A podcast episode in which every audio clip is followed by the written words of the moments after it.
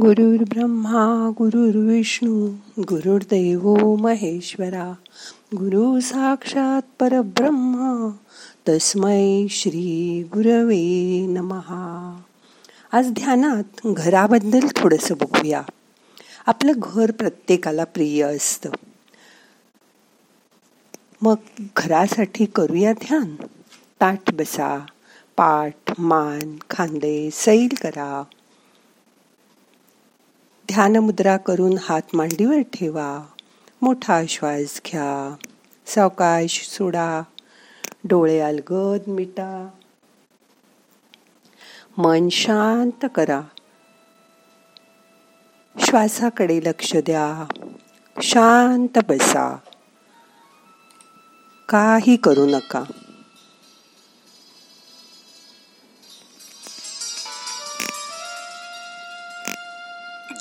शांत झोप लागते. त्याला घर असे म्हणतात. स्मशानभूमीला सुद्धा वैकुंठ धाम म्हणतात. आपण नेहमी ऐकत असतो घर असावे घरासारखे नकोत नुसत्या भिंती.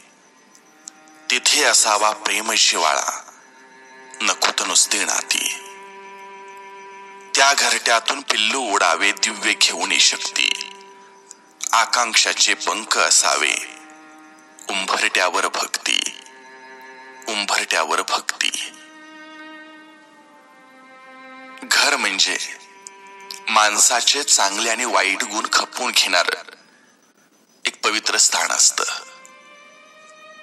ज्या कुटुंबात सर्व लोक निदान एक वेळ तरी वेळ काढून प्रापंचिक गप्पा मारतात एकत्र भोजन करतात विचार विनिमय करतात एकमेकांची काळजी घेतात ते घर समाधानी असत. आणि त्याच घरात सतत हसत खेळत वातावरण राहत. आणि घरातील कुटुंबातील माणसं सुखा समाधानानं राहतात. भलेही ते श्रीमंत असोत किंवा गरीब. असं प्रेमाचं आपुलकीचं स्नेहाचं वातावरण ज्या कुटुंबात आहे त्याच घरात सुख शांती लक्ष्मी नांदत असते. तसा विचार केला तर जीवनात प्रेमाचा ओलावा आवश्यक आहे. घर म्हणजे प्रेमबाग आणि घरातील सौहार्द आनंदमय वातावरण म्हणजेच या प्रेमबागेचा ओलावा. या उलट आलिशान घर बांधलेलं आहे. घरची परिस्थिती पण अतिशय चांगली आहे. घराला आकर्षक रंग दिलेला आहे. बाग बगीचा आहे. पण कुटुंबात एकसंदपणा आत्मीयता नाही. कुटुंबात सतत पती पत्नीमध्ये भांडण तंटा चालू आहे. कुटुंब प्रमुख व्यसनी आहे. तिथं लहान मुलं घाबरून त्यांचं मानसिक संतुलन बिघडलेलं असतं. भावाभावात मतभेद असतात. त्यातून एकमेकात कटुता वाढत जाते. अशा वेळी हे सुंदर घर अशांत असते. वातावरण सगळं बिघडून जातं. वयोवृद्ध आई वडिलांकडे कुणाचे लक्ष नाही. घरामध्ये कुठलाच मेळ नाही. अशा वेळी आई वडील एका खोलीत तळमळत असतात. भविष्याकडे बघत बघत एक एक दिवस ढकलत असतात. असं घर किती आलिशान असलं तरीही ते स्मशानभूमी सारखं वाटत. आपण जरी स्मशानभूमीलाही भलं किती वैकुंठ धामाची उपमा दिली. तरी कोणास माहिती आहे की मेल्यावर माणूस स्वर्गवासी होतो?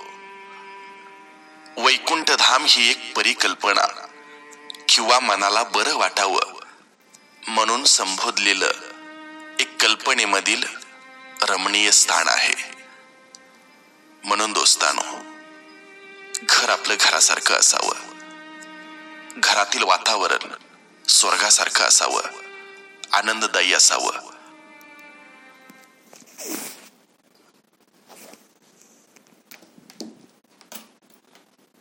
मोठा श्वास घ्या. सावकाश सोडा. किती सुंदर घराचं वर्णन ऐकलं आता असं घर निर्माण करण्यासाठी आज तुम्ही तुमच्या मनातल्या घरात जा. मनाचं घर हे आतून कधी ना कधी बघावं. आपलंच मन नाही तर बाकीच्यांचंही. जो घरातल्या माणसांच्या मनात बघू शकतो तोच त्यांना समजू शकतो. मनाचं घर आतून कसं आहे ते बघावं असा विचार करून तुम्ही दारापर्यंत पोचलात सुद्धा. दार वाजवल्यावर हातून आवाज आला कोण आहे? यावेळी कोण आहे? खरंच ओळख पटल्याशिवाय आपल्याला आत कसं घेतील? सांगा मी आहे म्हणून. माझ्याशीच तर तू रात्रंदिवस बोलत असतोस. सतत वाद घालत असतोस. बरं ये आत. माझं मन मला म्हणालं. आतून आवाज आला दार उघडल्यावर. आता मात्र पाहिलं तर आत अगदी अंधार होता. तेव्हा मी म्हणाले एवढा अंधार का आहे आतमध्ये? तेव्हा माझं मन म्हणालं तुझ्याच कृपेने. कारण तू जेव्हा सकारात्मक विचार करतेस तेव्हाच फक्त इथे दिवे लागतात. मी म्हणाले हो हो करते सकारात्मक विचार. आत गेल्यावर बऱ्याच खुल्या दिसल्या. काही अगदी कोंदत वातावरणाने दमटपणे भरून गेल्या होत्या. मन म्हणालं बघ तर दार उघडून. त्या खोलीचं दार उघडल्याशिवाय कळेल का तुला? आत काय आहे? हळूच दार किलकिलं केलं. तर पक्षी जसे फडफड करत बाहेर येतात तसे अनेक रागीट चेहरे आतून उडत उडत बाहेर आले. मी ते दार परत दडपलं. मन म्हणालं काय झालं? मग हसून मी म्हणाले की हे काय आहे? मन म्हणलं तूच गोळा केलेले आहेत ते. ज्यांचा तू रागराग करत होतीस तिरस्कार करत होतीस त्या लोकांचे ते चेहरे आहेत.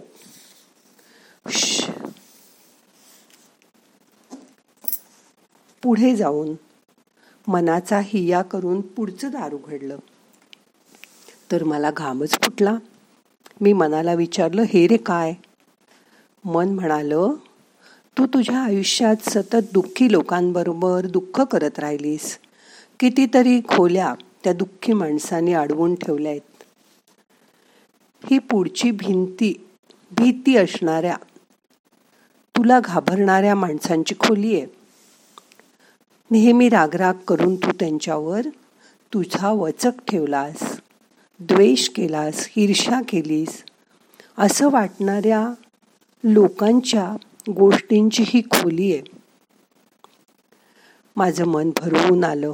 अशी वागत होते मी. मला तर गरगरायलाच लागलं. राहू दे जाते मी आता. पण मन म्हणालं सगळं घर आलीच आहेस तर बघून तरी जा पुढे. मग जराशी पुढे गेल्यावर छान छान सजवलेल्या खोल्या आल्या. त्या पाहून मला स्वर्गसुख मिळाल्यासारखं वाटलं. इथे होते प्रेमाचे मायेचे चेहरे. सुख समाधान आणि शांती. मग ते बघून खूप आनंदित झाले. मनाला म्हणाले मला अधिकाने हे दाखवलंस.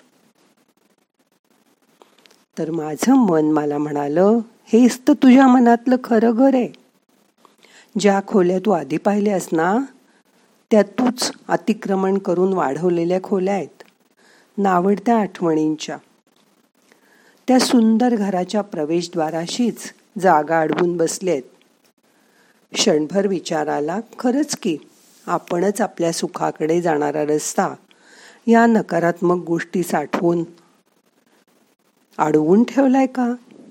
मग ठरवून टाकलं. आज वेळ लागला तरी चालेल. आतल्या ह्या अडथळ्या बनलेल्या खोल्यांची साफसफाई करायची. इथे पण लखलखीत उजेड करायचा.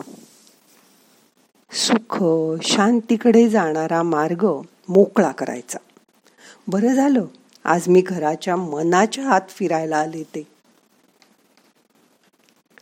तुम्ही पण एक फेरी तुमच्या मनाच्या घरात मारून येता का? शांत बसा आणि विचार करा.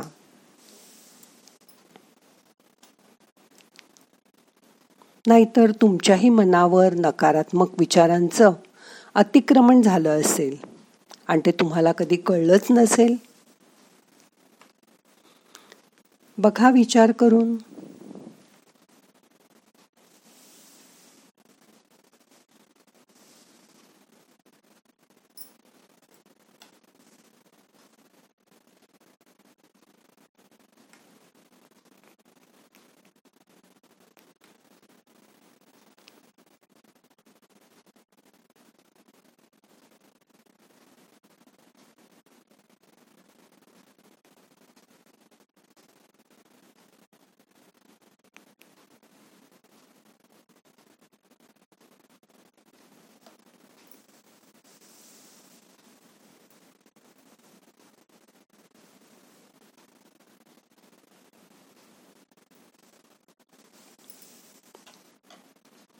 बघा यातून असं लक्षात आलं ना की मनाचं घर आपणच साफसूप करू शकतो. आणि ते नेहमी स्वच्छ ठेवू शकतो. बघा विचार बदला. आजपासून आणि मनाच्या घरात निगेटिव्ह विचारांना प्रवेशच देऊ नका. तिथे थाराच देऊ नका त्यांना. तुम्हीच ठरवलं तर मग ते घुसखोरी करूच शकणार नाहीत. कारण तुमच्या मनाचा रिमोट तुमच्या हातात आहे. त्यासाठी सतत पॉझिटिव्ह थिंकिंग करा. आनंदी रहा. मनाचं घर स्वच्छ. लकलकीत ठेवा. आणि मग बघा तुम्हाला किती छान वाटेल. मघाशी ऐकलेल्या घरासारखं सुंदर घर तुमच्या मनाच्या आत पण वास करेल.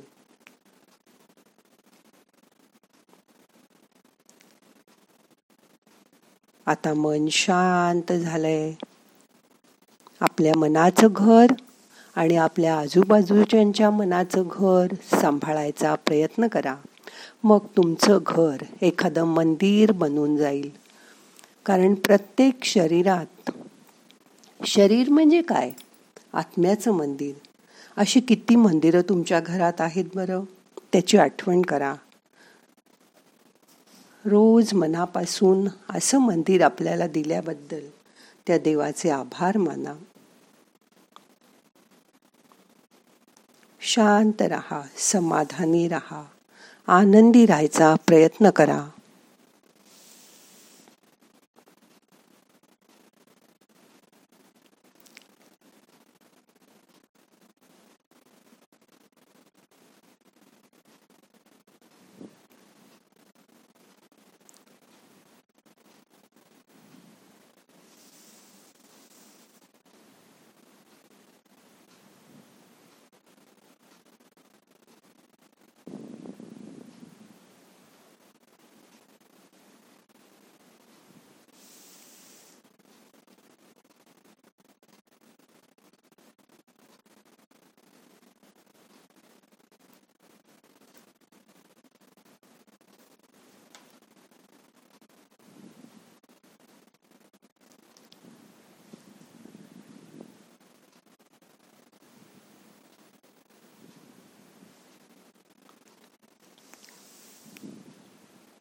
आता मन शांत झालंय. मोठा श्वास घ्या. यथावकाश धरून ठेवा. सावकाश सोडा. आजचं ध्यान आता संपवायचंय. प्रार्थना म्हणूया. नाहम करता हरि करता हरि करता हि केवलम. ओम शांती शांती शांती.